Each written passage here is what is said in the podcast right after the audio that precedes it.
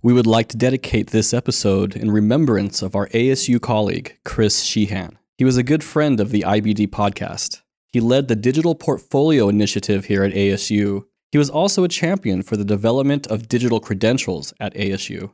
He was passionate about the success of all learners and enjoyed a good cup of coffee. He will be greatly missed. You're listening to Instruction by Design, your podcast to the art of teaching.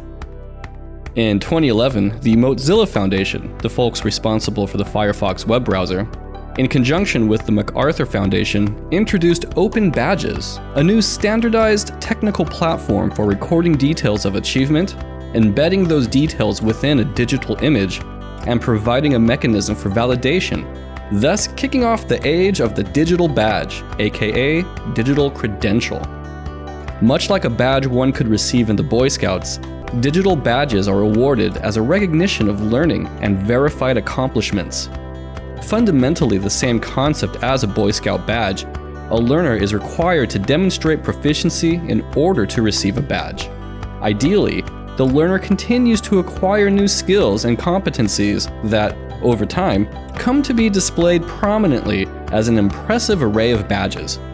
Those who played on an Xbox 360, like myself, will be familiar with the concept of unlocking achievements as a way to add another layer of engagement to a game. Here, game developers would set up challenges that, when successfully completed, result in you, the player, receiving an achievement tied to a small graphic image which is displayed on your virtual dashboard for you and anybody else to see. In the same way, digital badges are achieved and can be accumulated as a record of one's accomplishments. However, there is more. In addition to highlighting previous learning, digital badges have become nearly synonymous with the term stackable credentials, a concept where learners assemble a series of credentials towards a tangible end goal, like a terminal degree, certificate, or even simply to increase workforce competency and marketability. Here we see where this Johnny come lately badging trend dovetails with the stoic and stalwart edifices of learning. After all, we in higher education are always striving to help our learners, both traditional and non, to meet the needs of an ever evolving workforce. To this end, digital badges offer a way to illuminate learning pathways forward while simultaneously providing an efficient way to demonstrate competencies to stakeholders, such as employers and admissions counselors. Digital badges. Digital doodads doled out to determined individuals, deftly displaying their dutiful discoveries and prodigious deeds. Great method of recognizing effort and achievement, or greatest method? We'll discuss this on today's episode. Also, be sure to stick around for our hot topic segment on turning your syllabus into an FAQ. Welcome to this episode of Instruction by Design, your podcast to the art of teaching. My name is Aaron Kraft from the Academic Operations team at ASU's Edson College of Nursing and Health Innovation. Joining me today are Jeanette Senecal, Celia Coochwytewa. So, what are the components that comprise a digital badge? I mean, we see the image, right? Much like you would see on a Boy Scout sash, perhaps, but there's more to it than just that. I think I'm going to go a different direction. That's part of the problem. We don't know what they're made of just by seeing the image sometimes. Well, I think we're trying to understand really this idea of metadata. There's this graphical image, as you explained, Aaron, but what's behind it? What what's there but not necessarily visible? So things like who issued this digital credential? What does it mean in terms of an achieved skill or competency? How's that defined? Does it relate to other professional standards?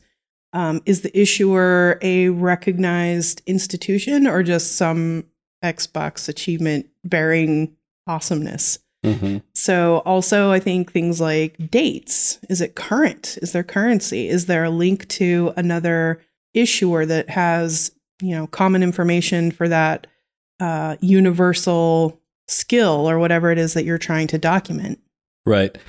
I know the platform is rather standardized. There's a term interoperability that's used in conjunction when describing or talking about badges these days because you have multiple platforms. You have like Credly, Badgr, and others. And what they do is they allow for this interoperability where you can claim a badge from one source, but put it into your account if you have an account with another source. So you can take your Credly badge and, and put it into your Badgr account, for example. And the reason is because the metadata, as Jeanette brought up, is actually uh, standardized more or less across the board. Well, that's important. I mean, that's really key to making mm-hmm. this something that's useful across a breadth of professional life. Right. So those badges, the digital badges that you get and are sitting in like Credly or Badgr, are those shown to be like so I'm imagining a portfolio style, like um, site with these badges showing, but does it show what other information does it show there, like in Credly or any of the platforms? What else does it show there other than the image? Right. No, it's a great question. And it's one that if you're showing these off to stakeholders, uh, they want to know as well. Like, why are you showing me this badge? Right. Mm-hmm. So the idea is that it when uh, someone like when a viewer clicks on the badge, so I'm showing say to a, an employer uh, a badge I received, they can click on it and then it's verifiable. That is to say, when they click on it and they see that it came from Arizona State University, they see when it was issued, they see the criteria that were met for me, the the receiver, mm-hmm. to have received that badge in the first place. And then there are other uh, metadata as well that can be included, such as links to websites. When you click on them, you can learn more about where the badge came from, or even more about the badge itself, what program it's tied to, what competencies it's tied to. That really just depends on uh, the issuing institution, how much effort they want to put into uh, illuminating those details. And there are also skill tags. You can tag these. Say you want to see if other institutions have a badge already that's similar to the one that you're creating you can type in key words, key competencies into a search engine, and you'll see, as long as they're made public, you'll see the badges that are relevant. So you can add those tags to uh, the badges as well. So all of this information is included. So it, it varies, but it, those elements are pretty much standardized across the board. Well, so this idea of open interoperability and the the fact that it's um, digitally transferable, if you will, means that you could potentially use that in a number of different ways, right? Like you could link that to a, as Celia said, a portfolio of exemplars of your work, maybe. You could attach that to your LinkedIn professional profile page. You could display them on your personal website. So it gives you a great flexibility in being able to actually make the most use of the badges you've earned. Exactly. Uh, these are to be shown off, just like a Boy Scout badge is to be shown off in a sense, displayed proudly as a as a record of your accomplishments. So they are put are intended to be put on social media, on places like LinkedIn. There is a, a mechanism for publishing on those platforms, and uh, that's where you know if you're trying to get into if you're trying to get the eye of a college admissions counselor or uh, an employer, that's where they're going to be looking, right? There's a word that's used when describing badges. They say that they're baked. right? So I get it. Yeah. What, what, does that mean to you? Well, that to me means that there there's all these ingredients that have to be added and thought about before they can actually be created and developed to be something that's edible that can be taken and consumed. yes consumed by whether it's employers or whether it's an um, admissions counselor or you know well and i didn't really completely understand that term in this sense until i was looking at one of the resources you provided aaron and we'll share this in the show notes but an article from 2017 published in the international journal on innovations in online education and they sort of explain this term as baked and the way it's used to imply that once a badge is baked, the ingredients can no longer be separated from mm-hmm. the badge. So those those points of verification, that metadata, it's never going to be disattached as long as you have that badge. Right. Right. Um, and I'm pretty sure they can be updated, though, you know, these are the kind of questions you want to ask yourself.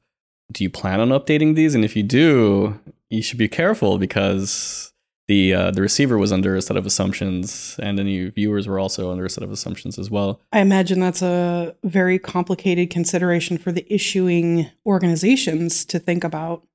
Well, that's so difficult though, because things are constantly changing. So how do you make sure that what your badge is for or what um what the specifics are that get to that badge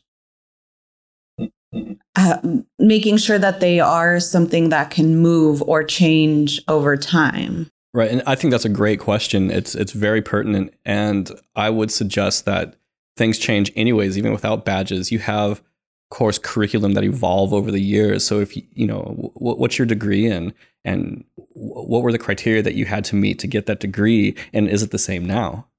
I think the difference is that with a badge you can't necessarily see the work that has been created. You'd have to attach it to something like a portfolio. And that's how people tend to show the work that they've done. And I think that's where some of the thinking about badges kind of gets lost because it's, I mean, and I'm, I'm uh, myself included. I think badging entails a really deep level of thinking because there are people who stop at the surface level thinking, oh, this is just a badge, it's just an image that's showing. But you really have to put a lot of thought and there is a place for it but how do you make sure that your badge is created to withstand time and be able well, to move i think just like anything else you want to clearly mark the context in that metadata if you're the issuer you need to say this was the criteria in 2017 mm-hmm. yeah it seems clarity is really important there mm-hmm. But I don't see how it's any different. I'm, I'm sure if I went back to my master's program at the University of New Mexico, they would have a different set of hoops for me to jump through than what I did originally. But my transcripts won't won't reflect that. My my portfolio, which you know displays my my credentials, they don't necessarily say, "Oh, by the way, this has changed." Mm-hmm. So Well, that's an important word, transcript. It's basically a tiny little transcript in a sense, depending on how the metadata is developed but it's the analog to what you would get out of a course or a program academically. So, one of the articles that we looked at was Inside Higher Ed Making Credentials Matter, and they, um, you know, defined define various um, stackable credentials. And when they do the comparison towards certifications or certificates, that to me is where I really start to think a lot more about yes that that is a great place because if you can show that you're constant like you know lifelong learner like most people are most people didn't just stop at their bachelor's and never learn anything from there on. Everyone is constantly you know updating their skills. When i think of badges in terms of updating skills and staying current with you know new processes or new um, ideologies that are coming out in any type of profession then I think, yeah, that has great value to be able to see these different badges and show this person did continue their learning. Well, I think this is a great segue into the next question. Why now? What are the what are the factors driving the current badging trend? My cynical inner demon would say that this is part of the evolving conversation around the economic value of higher education. Does getting a degree makes sense economically to complete that work? And if not, what are other models for lifelong learners to gain um, verifiable educational achievements that further their personal goals, their workforce goals, if not a traditional bachelor, master's kind of degree thinking? Mm-hmm. It's almost, we're back to this um, do liberal arts, do general education studies matter anymore, or is it simply too costly? Mm-hmm. I know, Celia, you mentioned lifelong learning. I think this is a perfect pairing because the idea of lifelong learning is that learning doesn't just stop the moment you uh, exit school, exit the building, so to speak, but it's something that happens day to day or all the time uh, throughout your entire life. And we're breaking we're, we're starting to uh, introduce alternatives here. I think to me badging is about an alternative way to basically recognize achievement right? And you can you can start to break things down to a more granular level than before which is perfect for lifelong learning. There's also less tangible skills but uh, for example critical thinking right? Maybe you were involved in a group project and it involved clear communication and critical thinking and analysis with other people. How do you showcase that? That's not on the transcripts. See, that's where my optimism comes in. Oh, I think this yeah. is a great opportunity to capture and document some of those soft skills, things like creativity, teamwork. It's more important than ever that people can do these things, but they're not part of your traditional transcript in a typical sense.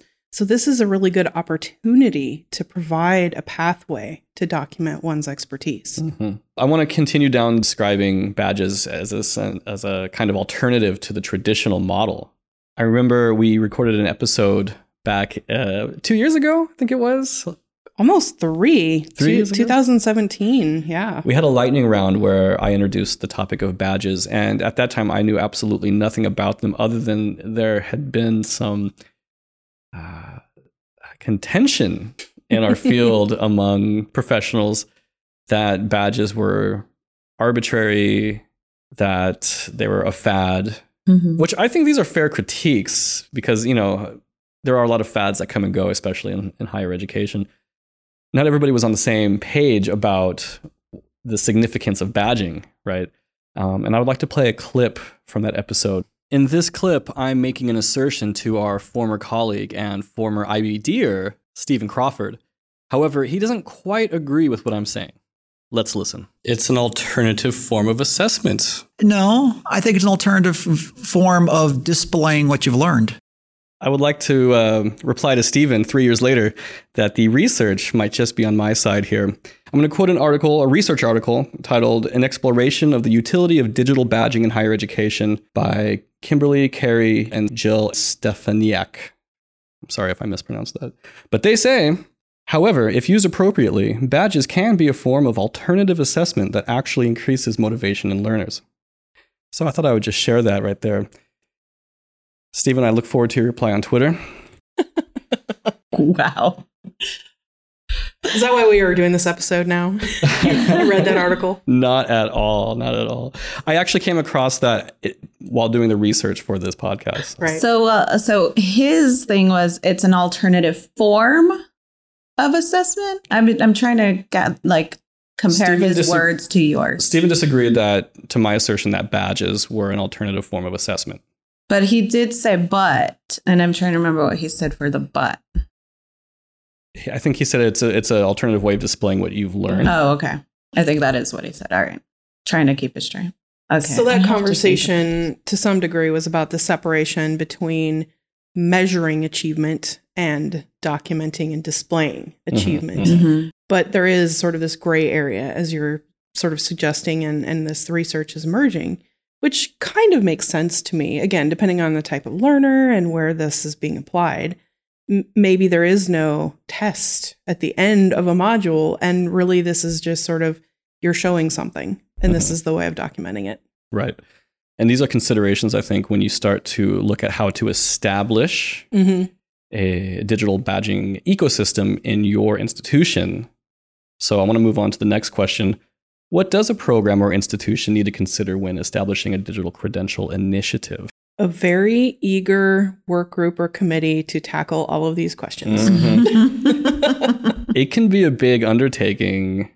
I think people, when they hear the term digital badge, are quick to dismiss it as almost like a toy, uh, you know, for lack of a better term.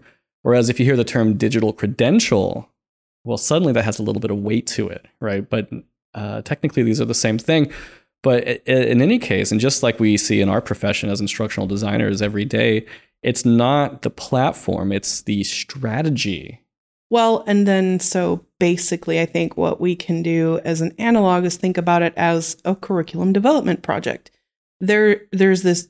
Yes, it's a digital credential, and we need a graphical thing, and we need to do all this other stuff and verify the issuer. But basically, you're planning an educational event and showing a way to prove that it happened and that somebody learned something. hmm hmm I think a lot of people will initially, when they're looking at badging something, they'll go for the low hanging fruit, which is to badge simply the completion of a course or the completion of a module or the completion of, uh, of a program of study that maybe result in a certificate, for example. I see, like an overlay of something that's already happening. So you're getting a certificate. Oh, look, and you get a digital image to go with it, which it has all the metadata and it, it, it it's um, verified by Arizona State University, so it's got our stamp of approval on it. Uh, but is there, when you're establishing a, a digital credential ini- initiative, is there more that we can look at? I think you always have to start with the why. Like, why are they deciding all of a sudden, okay, we just want to attach an image to this certificate? Like, what does that replace? What is that?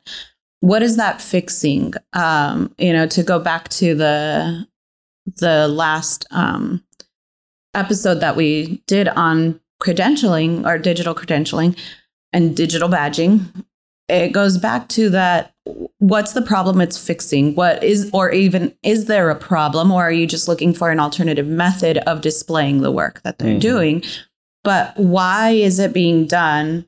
And really kind of honing in on what details uh, need to be considered in order for this to be established as to something that's going to move with the student and be understood by others. hmm hmm I might jump off that as a springboard and say, if you want it to move with the student, then it needs to be applicable outside of the context it was received. Exactly. Badges to mm-hmm. me are a perfect opportunity to align your program's learning objectives with external market demands. And that's where some of those collaborations and conversations have to go is to start talking about those markets or talking to those markets and finding out what is it that you're looking for in a potential employee. Um, what skills are you looking at that you're not seeing just with them coming in with a degree? What are some of those things that you want to be able to see out of a badge if they came to you and said, I have this badge and this badge? What's going to help you to make the, the connection? Mhm.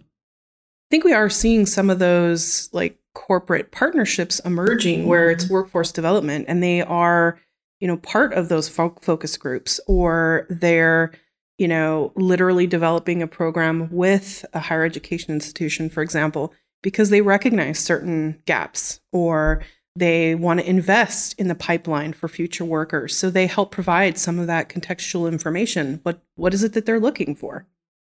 I almost feel like it's somewhat of a merging between the higher acad- or higher education institutions like um, you know universities versus vocational or trade schools where they're very skill based and you're starting to blend both of those together and figure out a way to have both best of both worlds Yeah, definitely.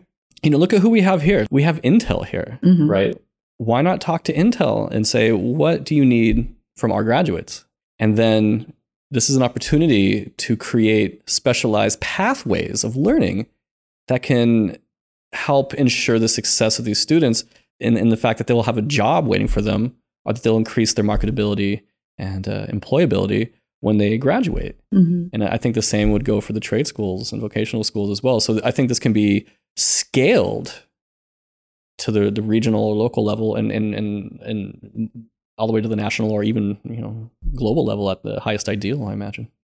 I think we're in such a, tra- a big transitional time between um, things that have been non technical moving into a more technical, uh, technology savvy area, dig- more digital, digitized um, space. So uh, in my mind, I'm thinking mechanics, car mechanics, auto mechanics, who might have learned their craft working on a 69 Chevy no type of computerized system at all.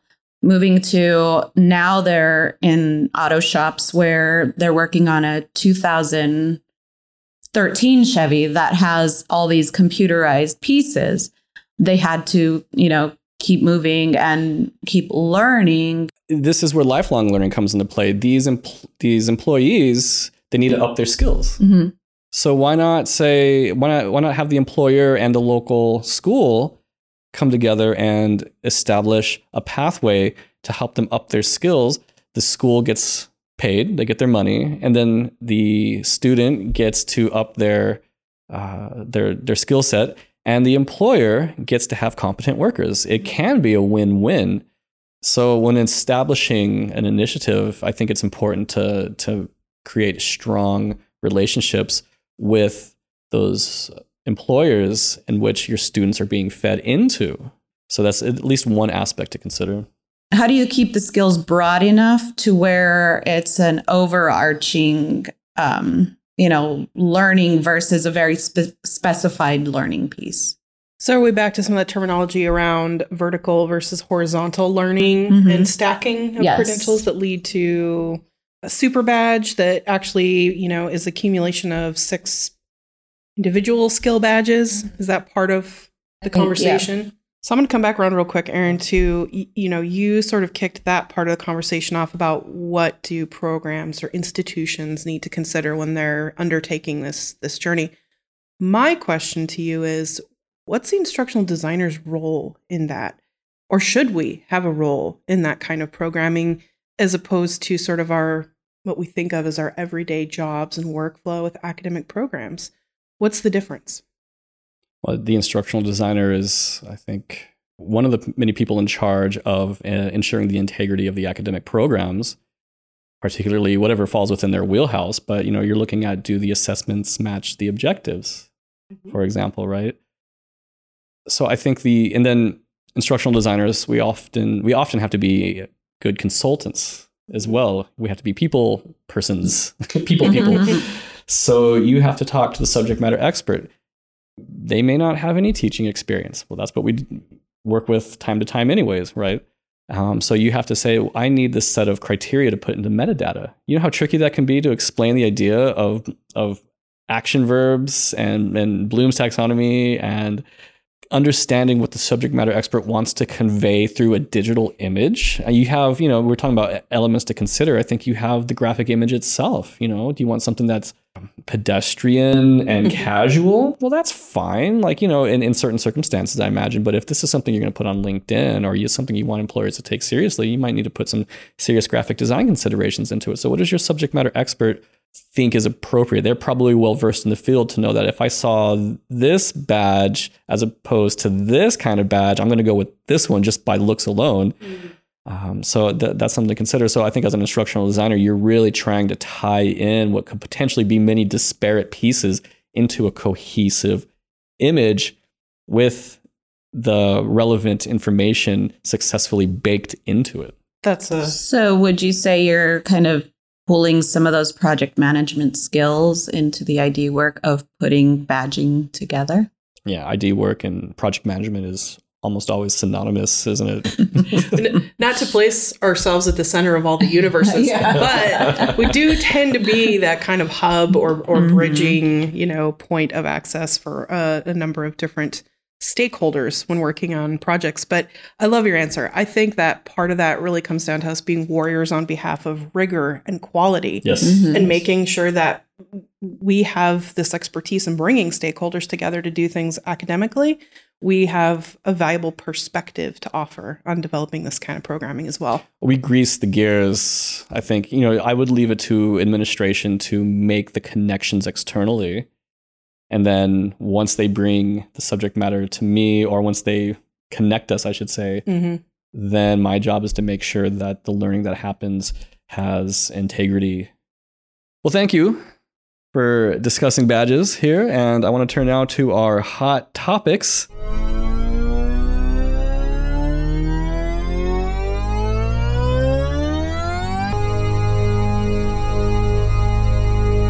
Hot topics. Today's hot topic segment is based on the article How to Turn Your Syllabus into an FAQ and Why You Should by Eric, I'm going to guess this, Loepp. This is an article that was published in the Chronicle of Higher Education. The idea is syllabi, they're easy to not read, they're boring, they don't get anybody's attention, at least in the current format. What, five to 10 pages of, of text?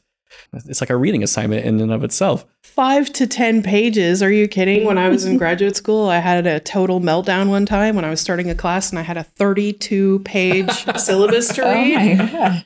and I never had that. I never put it that. off for an entire week, and I remember talking to you know somebody at the uh, you know co student or whatever, And I'm like, this is a manifesto. There- there's no way I'm going to get through this.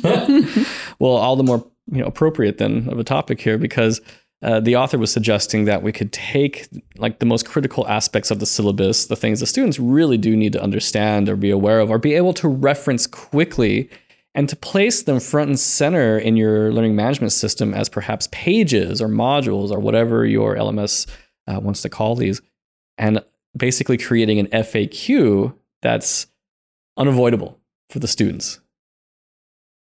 it it strikes me as trying to solve the problem of usability that we have um, with a syllabus. It concerns me a little bit in trying to make sure we have a differentiation between what is policy in a Mhm. syllabus versus what's really procedure. Because I think of procedural things, they're important. They are uh, enforceable in the sense that the syllabus is sort of a contract. Um, but I wouldn't take out our Title IX policy language from an actual syllabus that's going to be filed in a program office somewhere and just put it in an FAQ portion.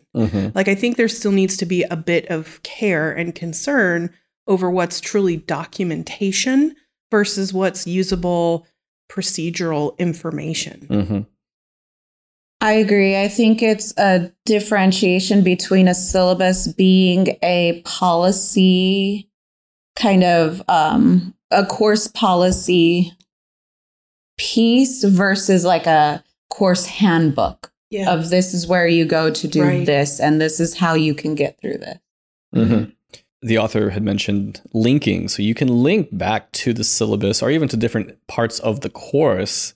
So maybe in Jeanette's example, you could say if you want to understand the policy regarding harassment, Mhm. for Mhm. example, because maybe you know, sometimes those discussion boards can get a little Netiquette. yeah, right? a little questionable. Uh, so you know, give them at least the the opportunity to quickly link back to where that verbiage is. But yeah, perhaps we don't need to put every aspect into an FAQ. But you were talking about frequently asked questions. What Yeah. are frequently asked questions that students gloss over that are usually readily available in a syllabus? Can I turn in my assignment late? Late policy. Mhm. What Yeah. happens if I miss class? Mhm. Yeah, it's more of an expansion on what's in the syllabus versus all the pieces of the syllabus. You'd want it to be. Otherwise, it's just another syllabus. Yeah.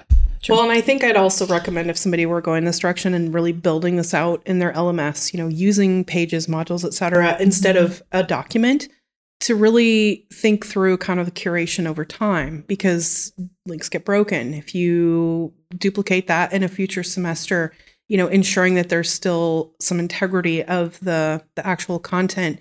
And if that's if that's overwhelming or maybe doesn't really fit the needs or the context of the institution, I think it's absolutely doable to still build a syllabus document, um, you know, as a, a PDF that can be linkable and FAQ usable. That doesn't necessarily have to take it into this land of I'm building 38 pages in a module to do it. Right. Yeah, the image in this um, article really makes me want to know the answer to how do the name tents work. From what I know about a name tag being a folded piece of paper with my name on it, I really want to know what kind of name sense they're using. really, really good question. Well, yeah. It's explained in the syllabus. I If you know, right? Just read the syllabus, you'll find it. I okay, okay, so yay or nay. I, I like this. I think this is a great idea. Any chance to bring more visibility to something that is not only mandatory in in uh, credit higher education courses, um, I think is a good thing. One thing I don't like about this, at least as thought of in this LMS mm, like component model, is it's less searchable. And I think for accessibility reasons, that might be less than desirable. Because again, if it's one document that I can go through and search the headers and the tags and so on, I may be able to locate information more easily versus I have to go through five different pages. The fragmentation. Mm. Correct. Yeah. Celia, what do you say? I like the idea, but then I wonder so where's the place for for the syllabus then if they're going to have all their answers or all their questions answered here. I mean, they are the most frequently Mhm. asked questions, but if they're going to be answered there, what's the point of the student having the syllabus even? Well, didn't you just Other answer your own question? the- The, the most frequently asked questions would be right there, and then the rest of the Then the others. or the entirety of the document would be separate. Yeah, but I I could see so many students being like, ah, I don't even bother with the syllabus. I just look at the frequently asked questions because it's easier to go there. But isn't that uh, maybe better for the, especially for those students who wouldn't read it anyways? At least they'll get the key parts. Maybe, but I think they would also be missing some key elements within the syllabus that maybe people weren't asking because they didn't need to. Everything was already in the syllabus. asked questions. Yeah. maybe those are details. I don't know. Um, Yeah, I, I don't know. This one this one is a little different. It, it's So it's a little more. You're unsure. yeah, You're unsure. Mhm. I could see value in some of those, you know, a- questions being answered in the LMS, but at the same time, I still see the value in having a syllabus. Now, making sure that your syllabus is very clear and has all the pieces of information that it needs. Now that they're, you know, you also got to make sure that that's done correctly. And Well, and my inner policy person also would like to put the disclaimer that make sure your institutional policies support doing this kind of model because many organizations, academic organizations, have very specific requirements in their faculty policies about what should or should not be included in a syllabus. So Mhm. always make sure that you're aligned and, and accounting for those factors as well. Yeah, for sure. This reminds me of when I'm dealing with my son, the difference between my wife and I. You know, I'll, I'll uh, he's, he'll tell me he wants to eat some strawberries. Okay, they're healthy. Uh, you know, he needs to eat. Great. So I go and get some strawberries. Oh, but he doesn't want to eat the strawberries that have the leaves attached. He doesn't like the green part.